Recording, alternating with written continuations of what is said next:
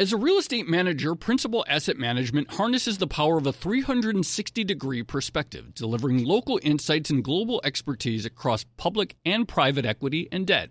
Their teams apply local insights and global perspectives to help identify the most compelling investing opportunities.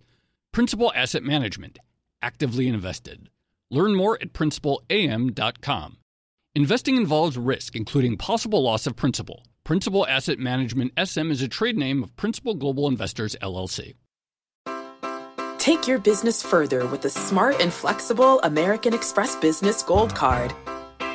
It offers flexible spending capacity that adapts to your business. You can also earn up to three hundred ninety-five dollars in annual statement credits on eligible purchases at select business merchants. That's the powerful backing of American Express. Terms apply. Learn more at americanexpress.com slash business gold card.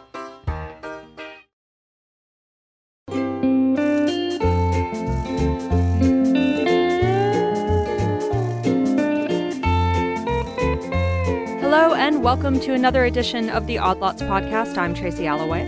And I'm Joe Weisenthal.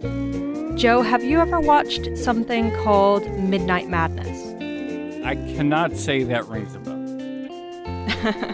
Okay, it's uh, this movie from, I think it came out in nineteen eighty, and it's about this group of college students, and they go on an all-night scavenger hunt slash puzzle-solving competition, and they go all around L A having these sort of wacky adventures while they compete to win the ultimate Midnight Madness prize. That doesn't ring a bell? It doesn't ring a bell, but it sounds amazing because A, an eighties movie, B, a scavenger hunt with a bunch of puzzles, and C, going around L A, one of my favorite cities. So I feel like I have to watch this movie right away. Okay, well, I'll give you a little bit of a preview. Uh, okay. Take a listen to this. Midnight Madness, the ultimate game that requires sophisticated strategy and rigorous self-control. Midnight Madness. It's about... I'm totally going to have that Midnight Madness song stuck in my head now. I have to watch that movie now. You totally should. Okay, but there's a reason why I'm bringing it up, because uh, on this very special episode of the Odd Lots podcast, we are going to talk all about a variation of Midnight Madness, a very special variation. So are people actually doing uh, scavenger hunts around L A? Uh, yeah, some people definitely are doing scavenger hunts around L A, but they're doing scavenger hunts across other uh, U S cities, and for the first time ever, a scavenger hunt in London. So let me just back up for one second. Midnight Madness is the scavenger hunt slash puzzle solving competition that became a really big thing on Wall Street um, just after the financial crisis. It was sponsored by a bunch of big banks, big financial institutions, and you had a lot of those financial institutions putting forth teams of, you know, quants and traders all competing in the name of charity to try to win this Midnight Madness event. Now, for many years, it was held in New York, and in two thousand eighteen, for the first time ever, it was held in London. And Joe, I'm really happy to say I was able to compete in Midnight Madness, and it was a very, very cool experience. I'm already so jealous, and I haven't even heard your description of it. It's killing me. All right, so I'm going to tell you all about it. You will feel like you are there, uh, but before we do that, have a listen to what Elisha Wiesel had to say about it. He is the Chief Information Officer over at Goldman Sachs, and he's also a longtime participant in Midnight Madness and also one of the first organizers of it. So I, I started, I rebooted Midnight Madness um, in two thousand twelve, but the important thing to realize is the movie Midnight Madness spawned a, an entire following of puzzle hunts, of which Midnight Madness New York was only one. There were um, there were all sorts of things in the Bay Area. Various college campuses have them. M I T has a mystery hunt. Um, so it's the, the phenomena of puzzle hunt, I believe, really took off with the Midnight Madness movie. And in the nineties, two college students at Columbia, Dan Michelson and Matt Labowitz, really Matt Labowitz was the, the prime mover along with Dan, they decided to host their own Midnight Madness in New York for their friends. They did it really on a shoestring budget. It was offered for free for their friends. I played all the way through the rest of the series. And then finally, in I think it was two thousand eight, Midnight Madness ten was the last of that series of the for free, just for fun um, Midnight Madnesses that Matt and Dan orchestrated.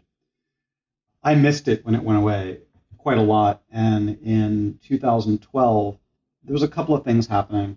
I wanted to do something different for my fortieth birthday.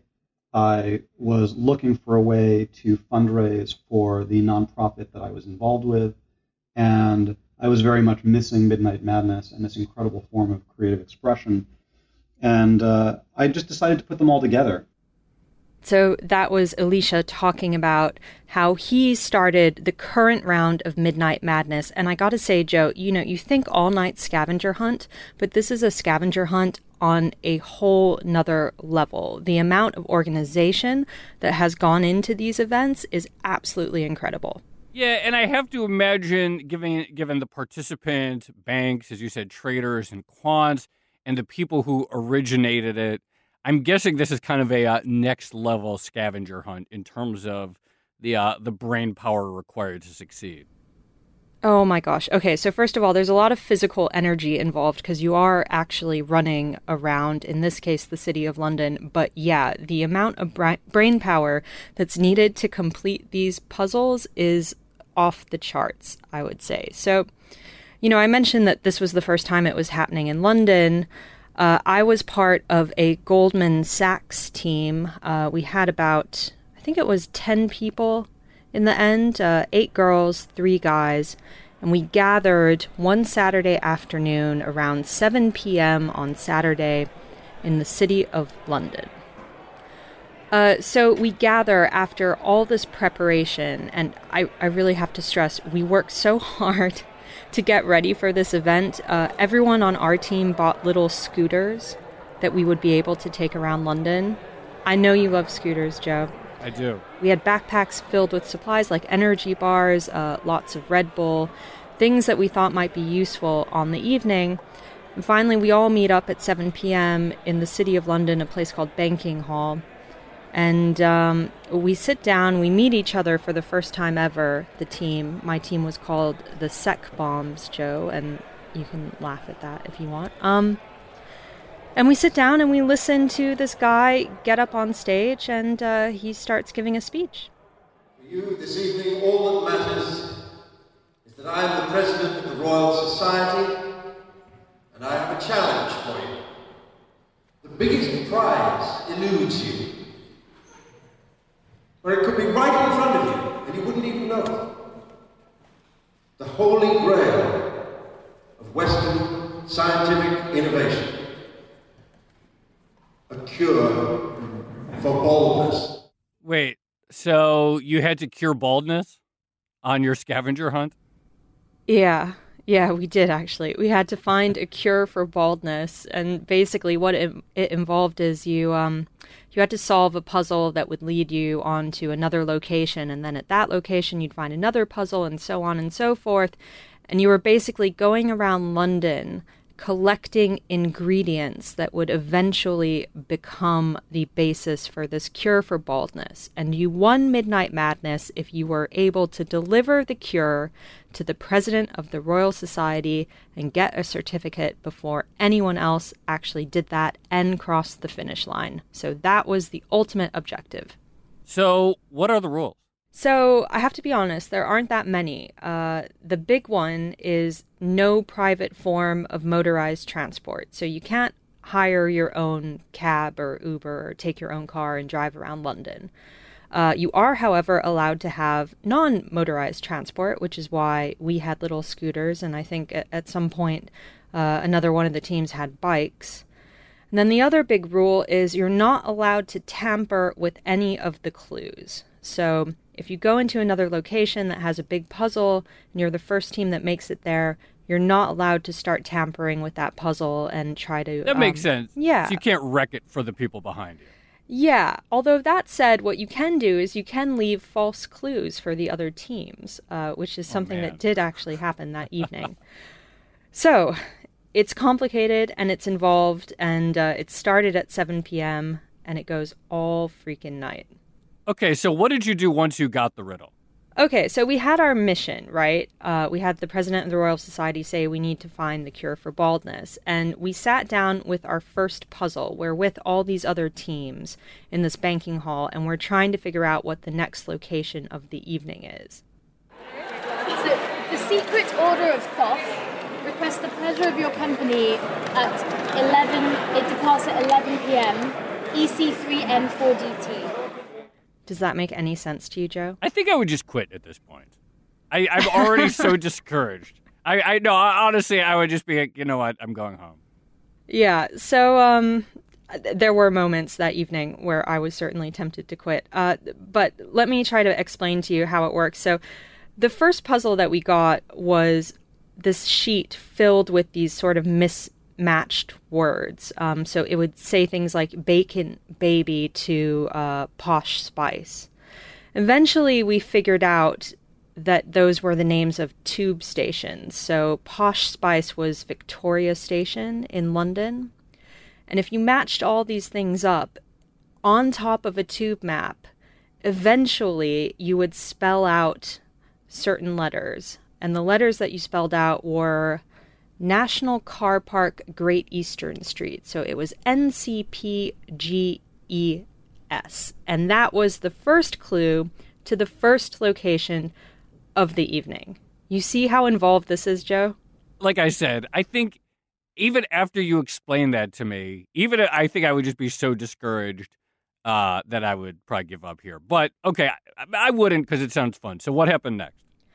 All right, so we're off on our little scooters to the National Car Park at Great Eastern Street. And remember, this is an immersive scavenger hunt experience. So there are all these actors who are hired to help you in uh, in the evening. So when we arrived at this car park, we were greeted by a bunch of guys wearing ski masks, and they take us up to the top of this big building to meet their boss. So I hear you're looking for something that I've got, am I right? We are. Okay.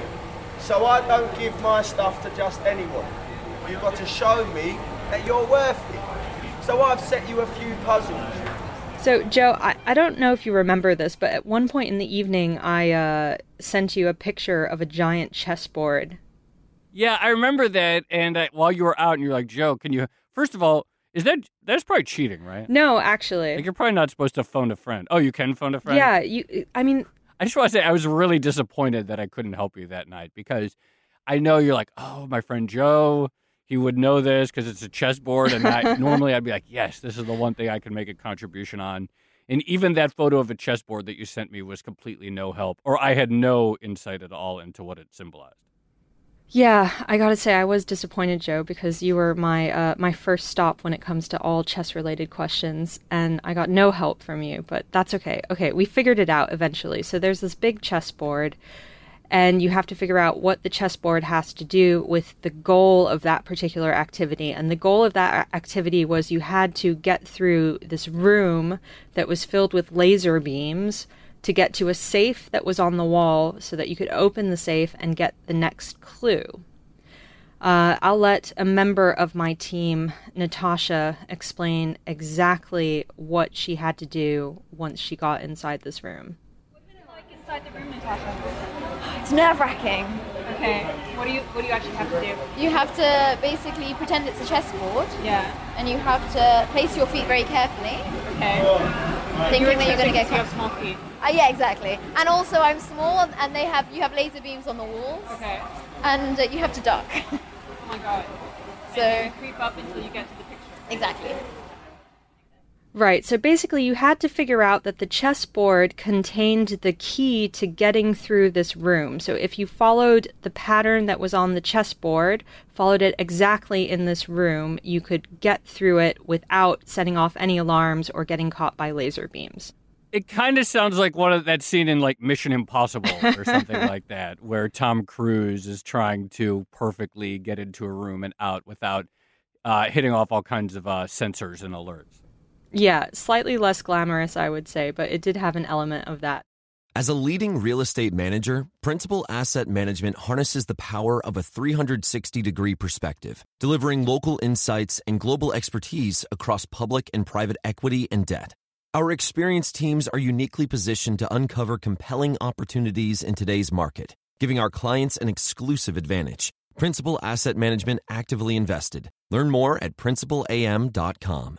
Investing involves risk, including possible loss of principal. Principal Asset Management S M is a trade name of Principal Global Investors, L L C.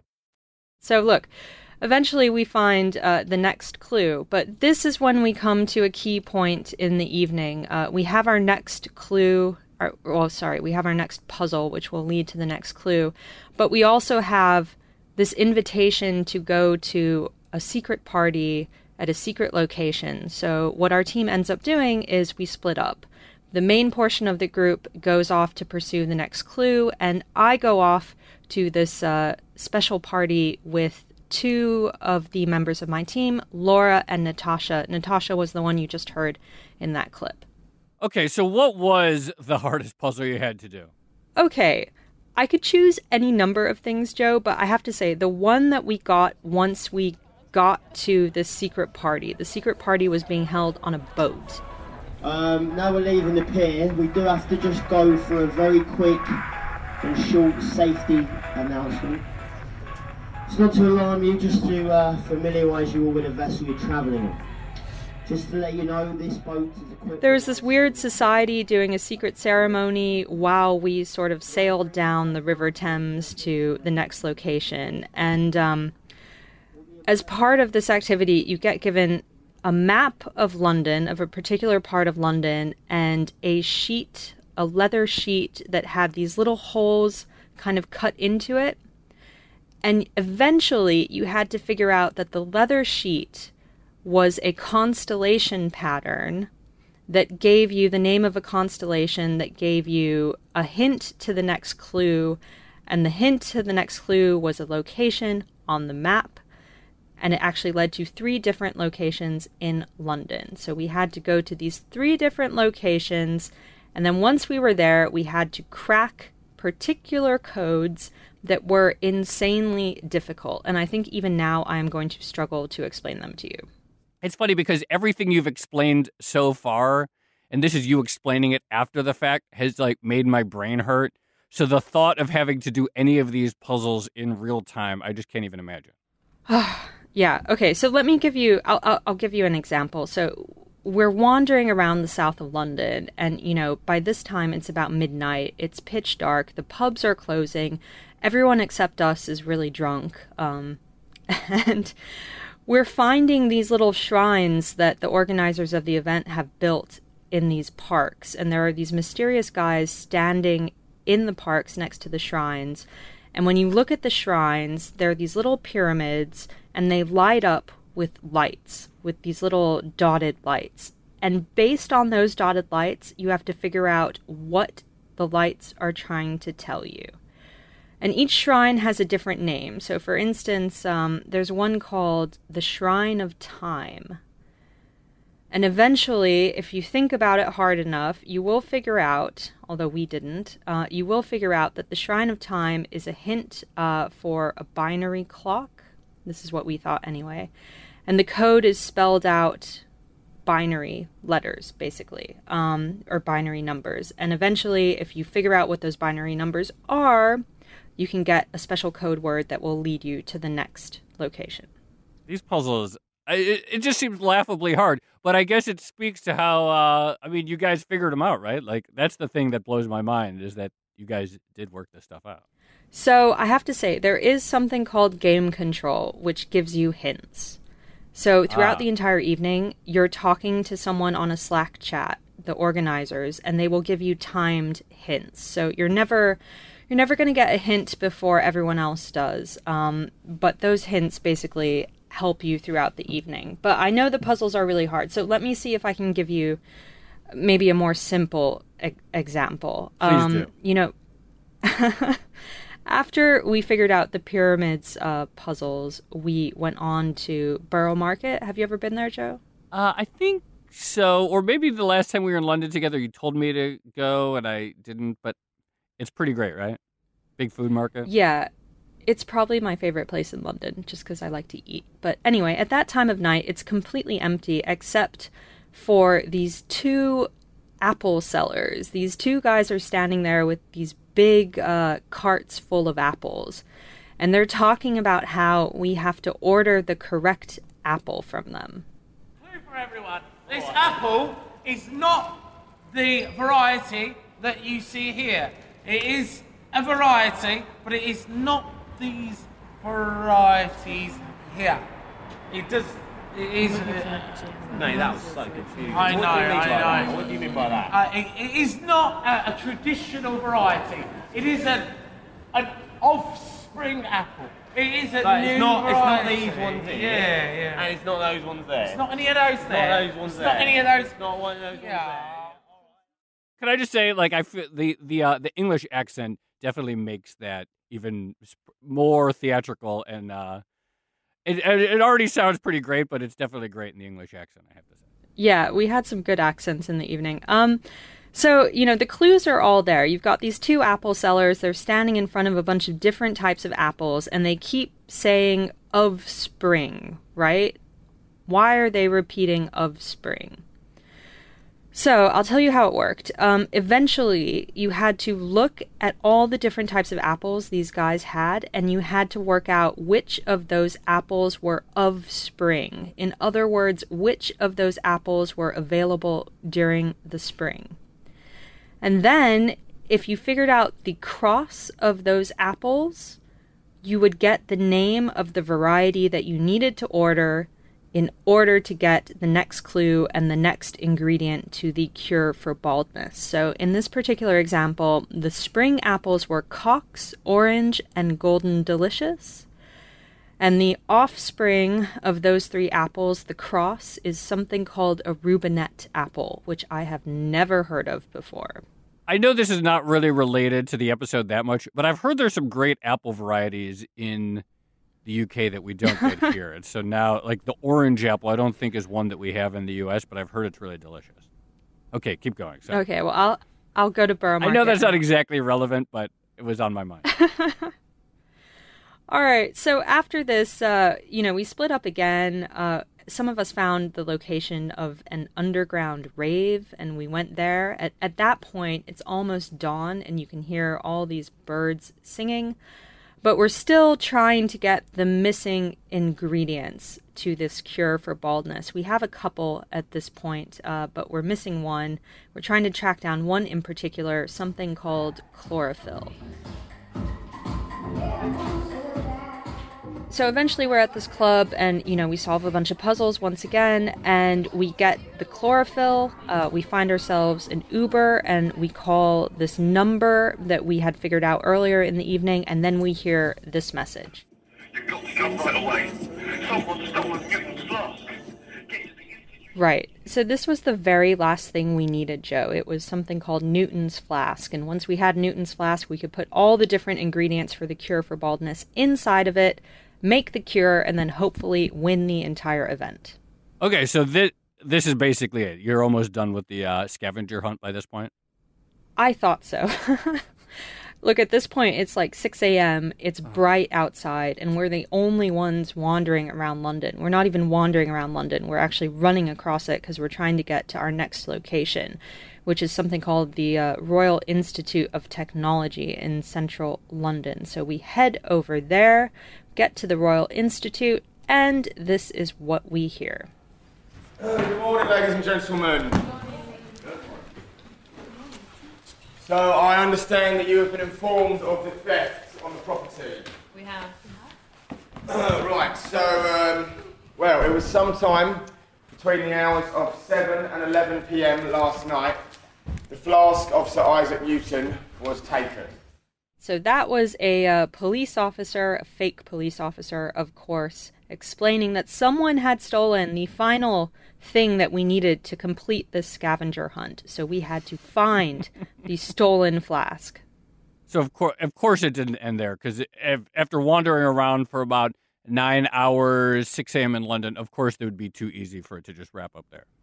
quite obviously. And I have to say, this was probably the low point of the evening for me because, well, I should say the low point of the morning for me, because we had about ten different puzzles all going on at the same time as we were trying to figure out who had stolen the flask and where they had actually put it. But I'm going to skip ahead a little bit because otherwise I think uh, you would probably go crazy, similar to what I did. And I'm going to say that we finally got the flask, we identified the right guy, solved lots of puzzles, legged it to the next location, had all the ingredients that we had cor- collected throughout the evening, handed it over to a special chemist who put them all together, and finally, finally, we had the cure for baldness. What time was this? I think that would have been around seven a.m. So at that point, we've been going for twelve hours. twelve hours. That is incredible. Uh, but you're finally done at this point? No. No. We weren't finished at this point. Uh, remember, we had to deliver the cure for baldness to the president of the Royal Society, who you heard from at the very beginning of this episode. And he was in a secret location that, of course, we had to decode, and our only clue to figuring it out was a keychain that had a bunch of little um, doodads on it. So it had a cork, a plastic uh, head of some sort, and a couple other things. Is it? A, it's it's a, like a barracuda, it's right? It's like a snake. No, snake. I think it's a snake. Snake. What is written behind? Snake. Snake, right? So snake, key, cork, can I see? Stone. Yeah. Snake. Okay, so if you had a little plastic snake on a keychain, where do you think that would lead to in London? I don't know London as well as you, so what's the answer to that? Maybe a zoo? There's a place in Hyde Park called the Serpentine. It's basically a lake. Serpentine, snake, get it? Uh, I, uh, no, I mean, yes, after you explain it to me, but I'm pretty sure I would not have gotten it in uh, in real time. So where are you in London at this point, and how far away is Hyde Park? So at this point, uh, we were close to Trafalgar Square, and Hyde Park was far away, to be honest, especially after a twelve-hour uh, evening. And we thought for sure they weren't actually going to send us there. But let me guess, they did. Right. So it turns out they would send us all the way to Hyde Park. Um, and at this point, you know, this is the this is the finish line, Joe. So we're all racing to get to this Hyde Park location, literally running around London trying to get here. And um, we finally, finally arrived to Hyde Park, where our final challenge awaits us. There's always another one, right? Uh, we managed to find the president of the Royal Society. We hand him the cure for baldness. We get the certificate that we needed, but we still have to cross the actual finish line, which is close to the Serpentine Pavilion, and that is where we are met by a massive symphony orchestra. So what time is this that there's a massive symphony orchestra in the middle of Hyde Park? Because I just imagine that alone must have been quite the sight. Yeah, so now it would have been around eight a.m. and there's all these uh, joggers running around Hyde Park, and then there's us, and we're running around Hyde Park for very different reasons. I can only imagine the the the reaction of the joggers on seeing this huge symphony orchestra at eight in the morning. So we find the orchestra, and the task that you need to complete in order to win Midnight Madness is you have to figure out how to conduct the orchestra. So you need to figure out a piece of music and then figure out what key it's in and what musical solo should accompany it. And there's this big board with all these different options on it that you basically have to match. And then once you get the correct match, you go up to the orchestra and you see if it actually uh, if it actually works. Wait, did you actually get to conduct an orchestra? No, I'm oh. the least musical person ever, uh, so it wasn't me. But um, take a listen to what happened when our representative from our team actually got up and uh, tried her hand at conducting.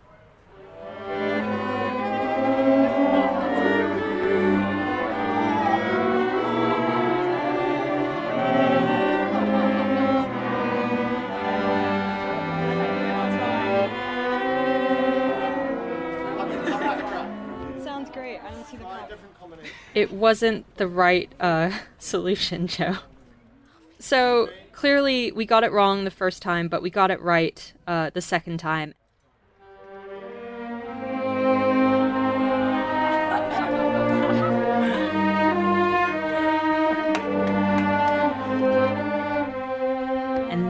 was the finish line for Midnight Madness, and I think we uh, we ended up finishing around eight or nine in the morning. Crossed the finish line, lots of cheering, uh, lots of happy faces. We were pretty exhausted at that point, Joe. I have no doubt that you're exhausted, because I'm not going to lie, I am exhausted. I have secondhand exhaustion right now from hearing you describe that whole thing. By the way, we didn't even talk about this. How many teams were there competing, and how did your team do? Ah, good question. So I think all in all, there were probably about fifteen teams. Uh, most of those were coming from Goldman, uh, also had a couple teams, I believe, from G A M. And then we had one very special team. It was a crack team of university professors from places like Oxford and Cambridge. They weren't actually allowed to win. They were supposed to be a baseline against which you could judge your time.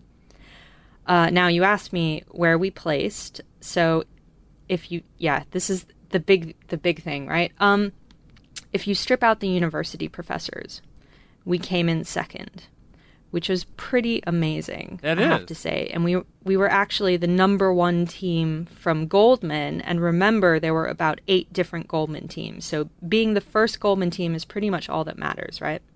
Right, of course. So there's one thing I found out about our team after we actually finished Midnight Madness, and it was a pretty special thing. Remember, there were eight different Goldman teams, and most of those teams, in fact, I think all of them except ours, had put themselves together. You know, they knew each other. A lot of them were senior guys that came from a strats background or a quantitative background, and they put themselves together as a crack team. Our team was actually comprised of people at Goldman who didn't know each other. They were just volunteers who had put their hand up, and most of the people on our team were pretty young, pretty junior at Goldman. You know, we had um, one woman who was basically straight out of university, uh, lots of women who were in their mid-twenties, I would say, uh, whereas a lot of the other teams were much more senior than we were, and we beat them.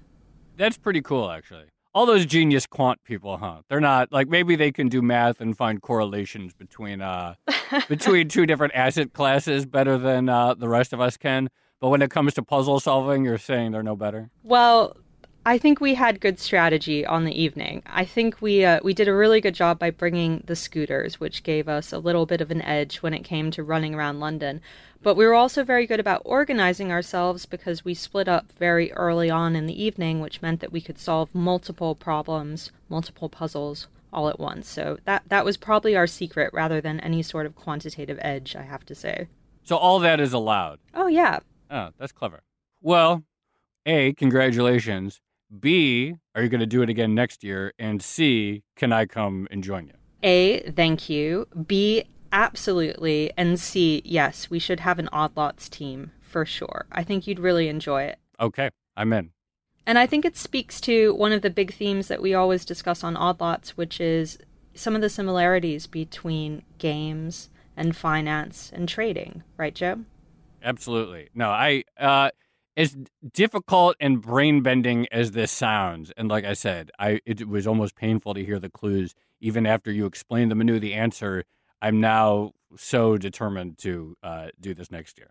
All right. You have to come next year. And uh, I, I should just remind everyone, you know, this is a really fun experience, but ultimately it's done in the name of charity. And uh, my team, the Sec Bombs, we are still in fundraising mode. So, you know, if you like charity and if you like Odd Lots, then you can head over to raiseyourhands.org.uk forward slash fundraisers forward slash sec bombs, and you can contribute to the money that we were raising in the name of uh, Midnight Madness. That's awesome. And Tracy, congratulations. Thanks, Joe. All right. Well, this has been another episode of the Odd Lots podcast, one of the more exhausting episodes, I would say. I'm Tracy Alloway. You can follow me on Twitter at Tracy Alloway. And I'm Joe Weisenthal. You can follow me on Twitter at The Stalwart. And you should follow our producer, Topher Forges, at Forges T, as well as the Bloomberg head of podcast, Francesca Levy, at Francesca Today. Thanks for listening.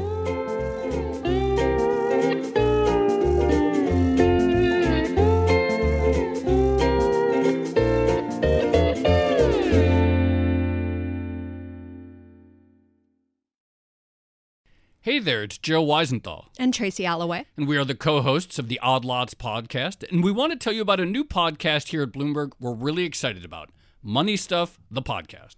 That's right. Friend of the pod, Matt Levine, is teaming up with our other friend and Bloomberg T V host, Katie Greifeld, to bring the Money Stuff newsletter to life. Every Friday, Matt and Katie will dive into all the Wall Street finance and other things that make Matt's newsletter such a hit. You can listen to Money Stuff the podcast on Apple Podcasts, Spotify, or wherever you get your podcasts.